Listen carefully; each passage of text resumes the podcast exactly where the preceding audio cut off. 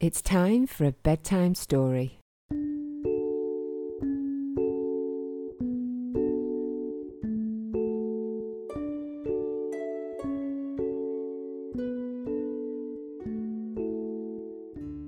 Today's bedtime story is A Bucket Full of Bogies by Sarah Isaacs. Hate poetry? This is the book for you. None of that horrid old boring stuff you find in dusty books at school. This is what you need to be reading now. Have you ever met the snot monster? Do you fart when your auntie squeezes you tightly? Are you scared of looking under your bed? A whole load of funny and nonsensical rhymes, which might sometimes be a teeny bit naughty. Don't show to any grown ups, they are much too old. Recommended to be read under your bed covers when you're meant to be asleep. Warning these poems will make you laugh a lot.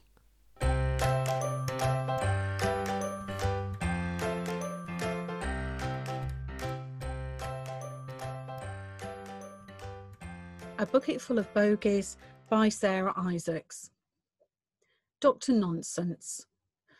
I went off to the doctor's. I was feeling rather ill.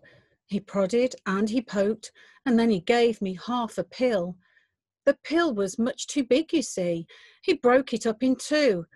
I felt I'd swallowed half a house. He told me not to chew. The other half seemed bigger.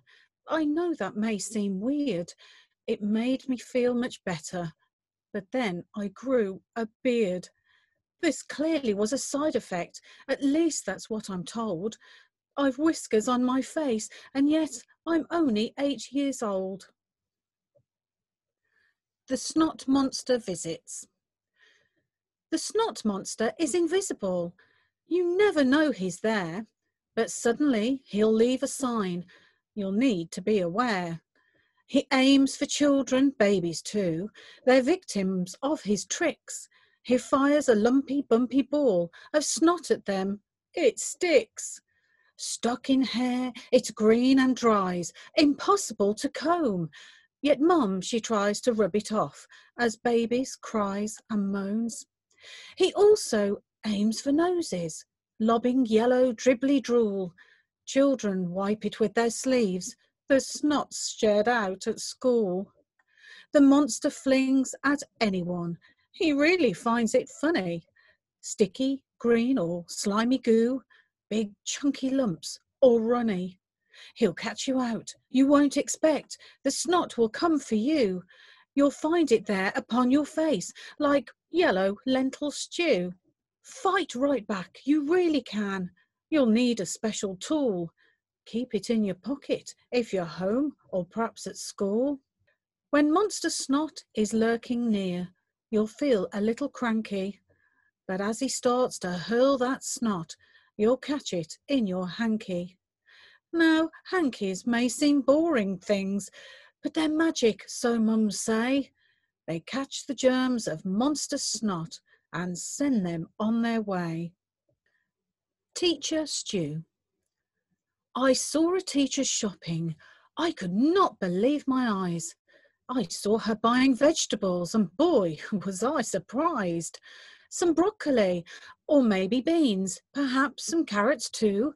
I'm so amazed she picked the same as all our families do. She reached for bread, she reached for milk, the same as normal folk. I stood aghast and stared ahead. I never even spoke. She stood and waited by the till with shoppers, three or four.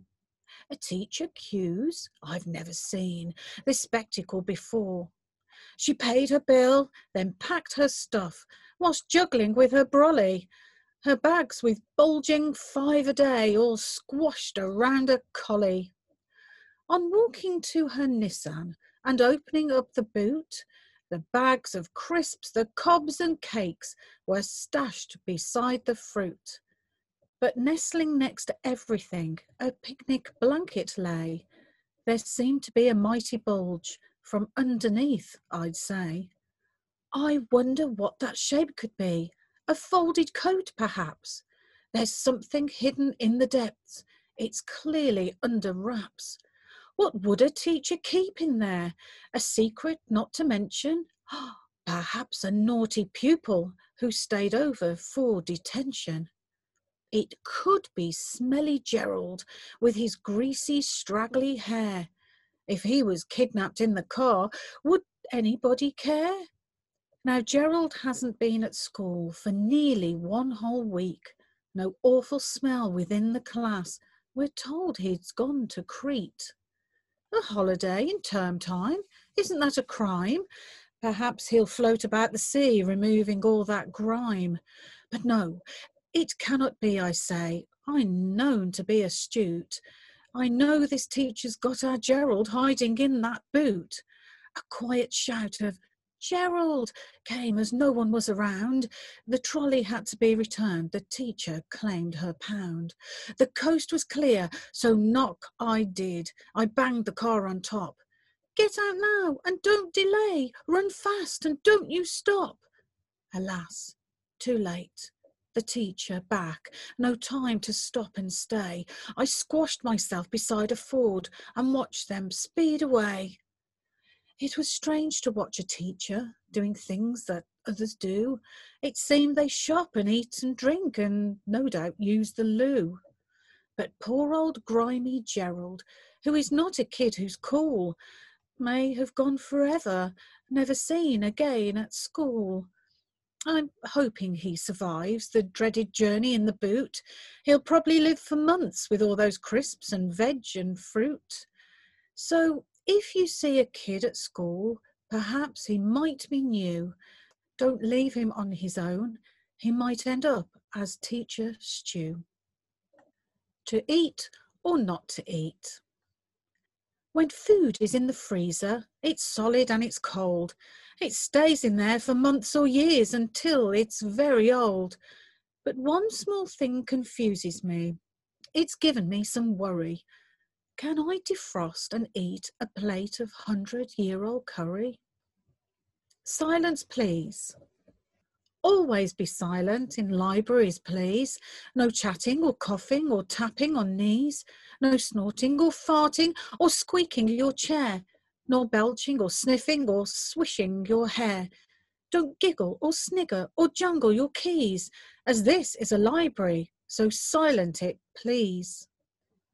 Mission not possible. Silently I tiptoe across my bedroom floor, whilst all the household snoring right behind their bedroom doors. I'm creeping very carefully, it's past my bedtime hour, slipping past a model plane and a pre-built Lego tower, avoiding all the comics that I'd strewn upon the floor, superhero pictures showing Iron Man and Thor. Quizzically, they're wondering why on earth I'm out of bed. I've not got time to answer that, and mission's on instead. Squeezing through a doorway, this could mean impending doom. One tiny creak might wake my older brother in his room. I know it's in there somewhere. It's worth its weight in gold. I hope he's kept it perfect, with no scuff or mark or fold. I know that when I find it, the world will all be mine. Originally, he stole it. I was eight, or was I nine?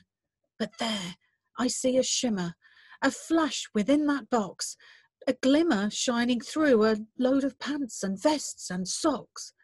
How could he throw it there with junk and other stuff? It could have been lost forever. He didn't care enough. So silently I pull the wondrous item from the pile, delicately, diligently, martial arts in style.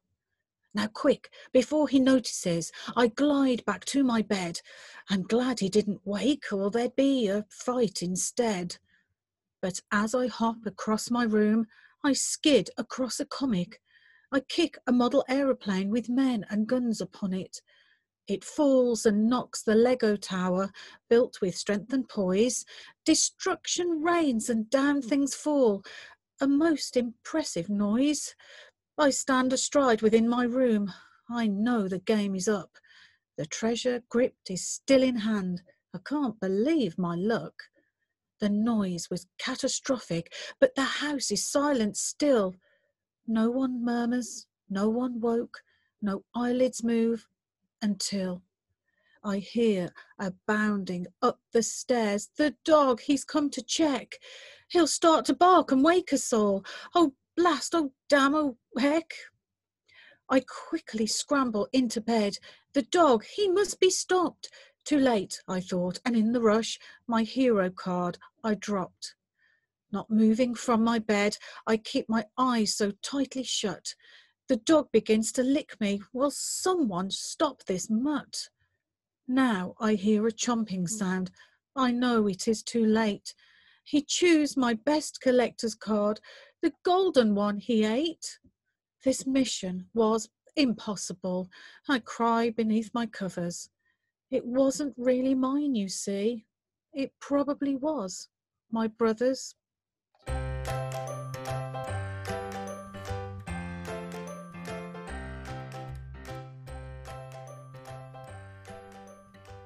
So that was a bucket full of bogies by Sarah Isaacs, and Sarah's joined us again. So welcome, Sarah.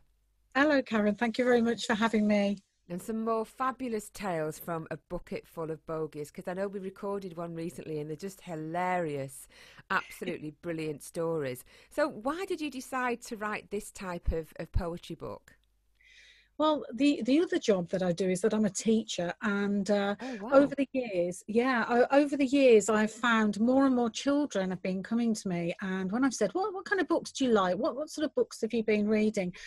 There are, you know, uh, uh, getting a substantial amount of them that are saying, you know, I don't like books, I don't like reading, and you would think that with the amazing books that are out there that are available to available to us now, that there would be something that they enjoyed. So there are those that um, really perhaps haven't found the book that they're looking for yet. Maybe they they just haven't found one they liked. Yeah. So I decided that if I write something, it's got to be hopefully funny yeah, and definitely funny.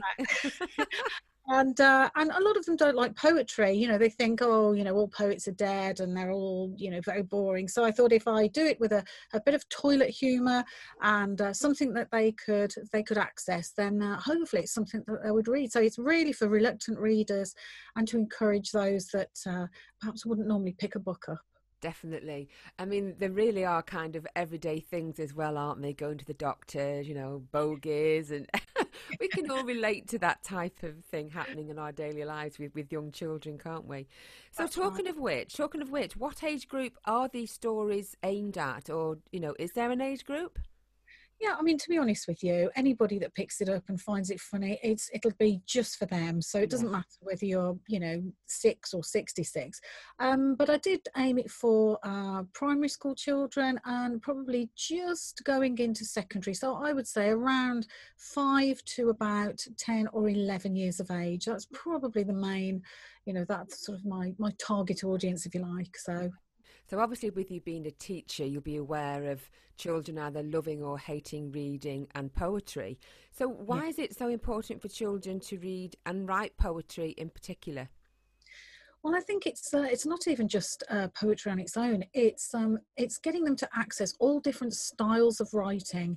You know, writing to entertain, maybe travel writing, um, fictional, non-fictional, uh, poetry, but different styles of poetry too. So, you know, there's it's not just funny poetry. It might be very descriptive. It's there's just uh, such a range of uh, of things to read out there. It's just so that they can, you know, my book may be just their first stepping point.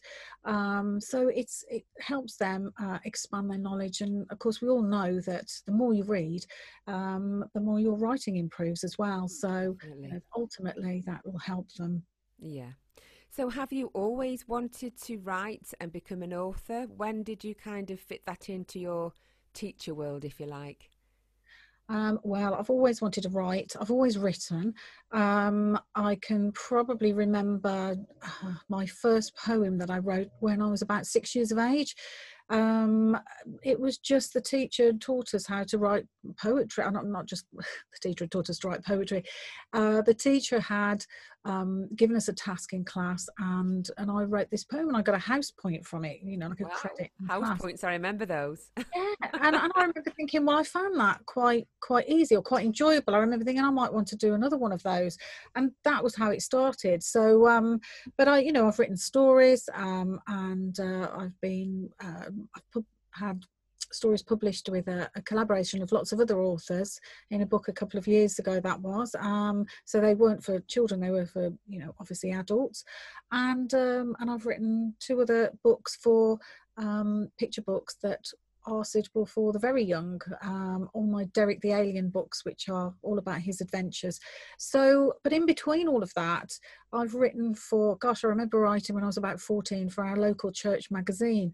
Um, wow, incredible. But then I wrote for um, I also wrote for the trade magazines when I was uh, working in beauty therapy. So, you know, it's uh, it it doesn't matter what subject it is. I just enjoy writing. So yeah, you've definitely got that passion, haven't you? So, do you have plans then to write any future books or future stories? Yes, I have. I mean, how can how can you stop when you want to write one thing? You there's always ideas, and especially if you've got an imagination like mine, I think uh, it goes from one thing to the next, and uh, it gives me uh, it gives me pleasure to write anyway, even if you know nobody else was to read it. But uh, to be honest, I, have got a few I've got a few stories that I want to publish in the future, so uh, they're whizzing around in my head already. So yeah. brilliant! We'll look forward to hearing from hearing those then.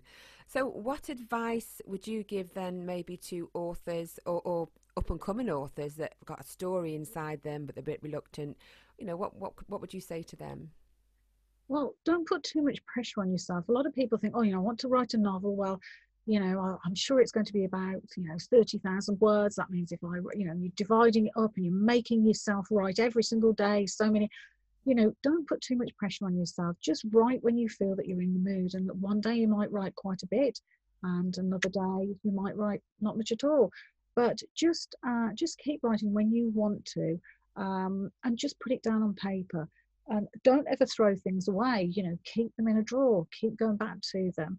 Um, and it might be short stories that you prefer to write. It might be poetry. It might be for children. It might be for adults. Just you know try all different types of uh, writing and uh, see see what you like the, the most uh, but just enjoy it that's what it's meant to be absolutely definitely so something to enjoy overall Oh, Sarah, it's been lovely talking to you again. So, for our listeners, then, how can they get in touch with you with any questions at all? Or, most importantly, where can they buy the book from? Right, well, they can buy this particular, well, actually, all of my books you can buy from Amazon. Um, so you can do a search from Amazon and find the books on there. Um, and you can follow me. I've also got a Facebook page. So it's Sarah Isaacs Author, and you can find lots of things on there, lots of exciting things that are going on.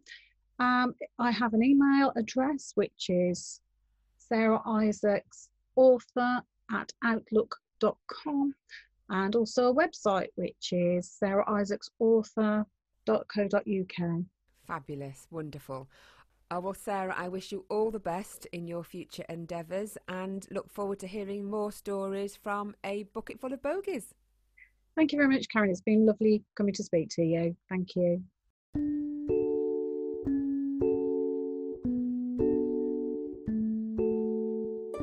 Bedtime Stories is sponsored by Team Author UK, independent publishers.